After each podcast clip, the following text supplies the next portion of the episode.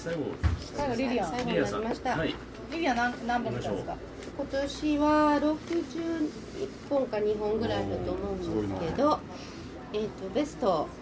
ベストをじゃあ3つあげます。はい。えっ、とベスト3がえっ、とパンダさんも言ってたイマジン。あのこれも予告編見て見るやっぱり見る気持ちなかったのとたまたま時間があったのであの見たらもうドヒャーっていう好みの映画でした。あの耳を澄ましたくなるような映画ってあの何年か前に見たやっぱり、えー、と目の聞こえない子供たちの 目の見えない。子供たちのあの学校のイタリアの映画やったかな、えー、とミルコの光やったかな。っていうのがあってそれもねやっぱりあのものすごくあの五感の中で普段ものすごくいい加減に使ってる耳をもっと意識的に使いたくなるような耳を澄ましたくなるような映画やなと思ってたんですけどでそれはまあ子供の映画なのでまた泣かすところとかもあるんですけどイマジンはまあちょっとラブストーリーも入っててあの女の人もすごく綺麗しあの主役のその男の人もハンサムですよね。であのお話ももうとにかく全部すごく好きで3で2がえっ、と「サイの季節」でモニカ・ベルッチが好きすぎるから見たんですけど モニカ・ベルッチ関係なくものすごく綺麗な綺麗で深みがあってあの雄大でありながら深みがあって、えーそうですねあのまあ詩人が出てきたりするので詩的でもあってもうた大変大変詩的な映画で文芸映画と言っていいんじゃないかと思います。モニカ・ベルッチは本当にもうずっと綺麗であの上質っていうのはこの映画のことかなと思いました。でベストワンが本当はね3位の季節ベストワンかなと思ったんだけど自分の好みっていうか自分の感覚に的に一番近いっていうのが「えー、と追憶と踊りながら」っていう映画であの Q ちゃんの Q ちゃんの弁美賞が、えー、と主役なんですけど、えー、とこれも何がそんなに「サイの季節」より「サイの季節」に比べるとスケールの小さい個人的な物語の映画なんですけどそういうこじんまりした感じがすごく良かったです。えー、とゲイの息子が亡くなるんですね。でお母さんはその息子がゲイって知らなくってお母さんは、えー、と移民の中中国系ベトナム人かなんかでで、えー、とそのゲイの息子亡くなった息子の恋人だった男性が、えー、と一緒に住んでたんですけどお母さんは息子と一緒に住みたいのに息子がその友達と一緒に住むって、まあ、あくまでも友達って言ってたんですけどでお母さんはだからその友達を憎んでるんですよ。でその憎まれてるのが弁美賞なんですけど憎まれてるのに弁美賞はその死んだ彼をものすごく愛してたからそのお母さんとその、まあ、悲しみを分かち合いたいっていうか仲良くなろうとものすごく頑張るんででお母さんも,、まあ、ももあのすごくかたくなな人で、えー、と全然いつまでたっても英語も覚えないしあの老人ホームみたいなとこ入ってるんですけどその老人ホームのねインテリアがまたすっごく素敵でで最初に出てくる音楽もテーマの音楽がイエライシャンやったかな。もすごく素敵であのこじんまりとしてあったかくて悲しくて。であともう一つ素敵なのはそのゲイのカップルのベッドシーン。あの別にその行為をしてるシーンはもちろんなくってなんかこう2人であのふわっと窓から光が入ってくるところでシーツの上でなんかおしゃべりしたりちょっとじゃれたりしてるだけのシーンなんですけどそれがもうあの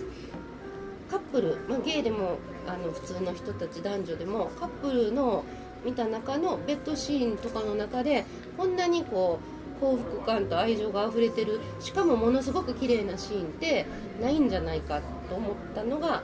であの弁衣装が好きな人はぜひあの美しいシーンを見てほしいと思います。でワーストなんですけどワーストは多分誰も見てないと思うんですけど誰も見てないし見てなくていいと思うんですけどあの私ねドキュメンタリーが好きでドキュメンタリー結構見るんですけどあのドキュメンタリーでも何でもこれはダメっていうのがえーなんでこんなん見たんやっていうタイトル口に出すの恥ずかしい。私の恋活ダイアリーっていうタイトル見てない見た人いますすごい放題つけましたねこあれ。誰もいない。これは、えー、と60何歳かなの、えー、と女性が結婚相手を探すっていうドキュメンタリーなんですよ、まあ、パートナーが欲しいと。うん。えっ、とどこやったかな。おあの西洋のどこか西洋の西洋のアメリカじゃない。で、あのーそれでね、あの60過ぎて、で、まあまあ。ヨーロッパなのであの別に60歳の女性が彼氏をさ探すっていうのも何もおかしいことじゃないんですけどでもまあ年は取ってくるしであのドキュメンタリーなのでねなんかこうななんだ自分の気持ちをこう自分の気持ちとかこう恋愛に対する考えとかを掘り下げた切実なものが何かあるかなとあの自分もだんだん年を取ってきて あれなのでああれあのあれ。あ そうそういうのでちょっとこう見て共感したりあのぐさっときたりなんかこう心揺すぶられるものがあるかなと思って見たんですけどもうもうただの自撮り映画でそのまあ撮ってるのは監督はその、まあ、撮ってる本人その監督女性がその主役なんですその監督が自分の恋人を探すっていう映画であのいろいろあのいやあのカカメラマンはもちろんいますけどね。であのなんかあのお見合い船お見合いクルーズとかに乗ったりで、ね、人の紹介をしてもらったりあとまず見かけを変えないとだ服を変えろとか言われて服を変えたりあの爪をなんかしてみたりとかそういうなんかこうどうでもいいようなことから始めてで最後こうこれがどんどん掘り下がっていくねんなと思ったら最後まではほとんど掘り下がらずに終わってなんかあのもうがっかりでした。映画自体もドキュメンタリーでもあの素人が撮ったドキュメンタリーみたいな映画の中にも佳作はたくさんあるのになんかこうあもう映画監督って言って仕事もあって売れっ子っていうか困ってない女性なんですけどあなんか多分テレビとかのつまんないドキュメンタリー撮ってる監督やねんやろうなというあのドキュメンタリー映画としても全然あの絵的にもいいものがないっていうかかなり残念な映画でした。してない。なんかねちょっとちょっとねイケてる人と付き合いかけたりもう全然あの仲良くなって友達になっちゃってダメになったりとかまあいろいろあるんですけど最終的にはできてない。でえっ、とまあ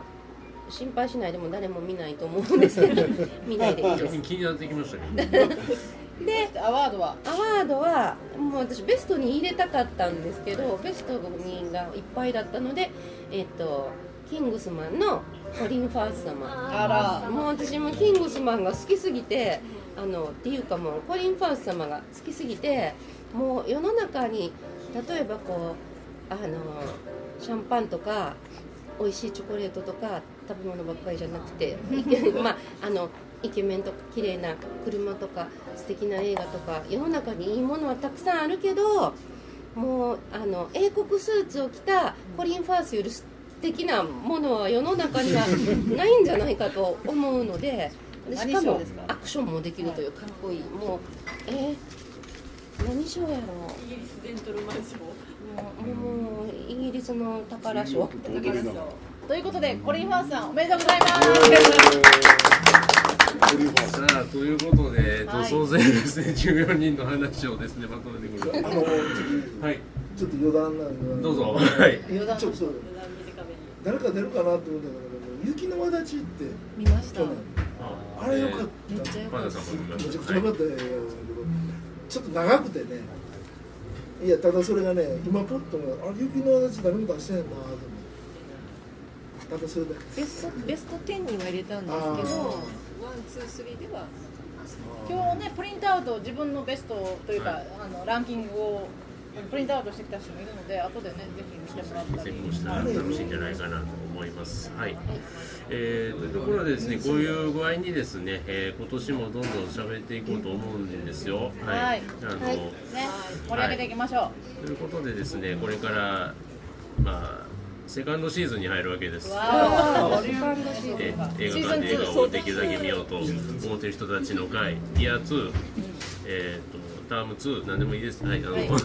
2週目に入るわけでございますので、えーこれからですね次の課題作を決めていきたいと思います。はい。そんなところでいいた、ちょっとお楽しみに。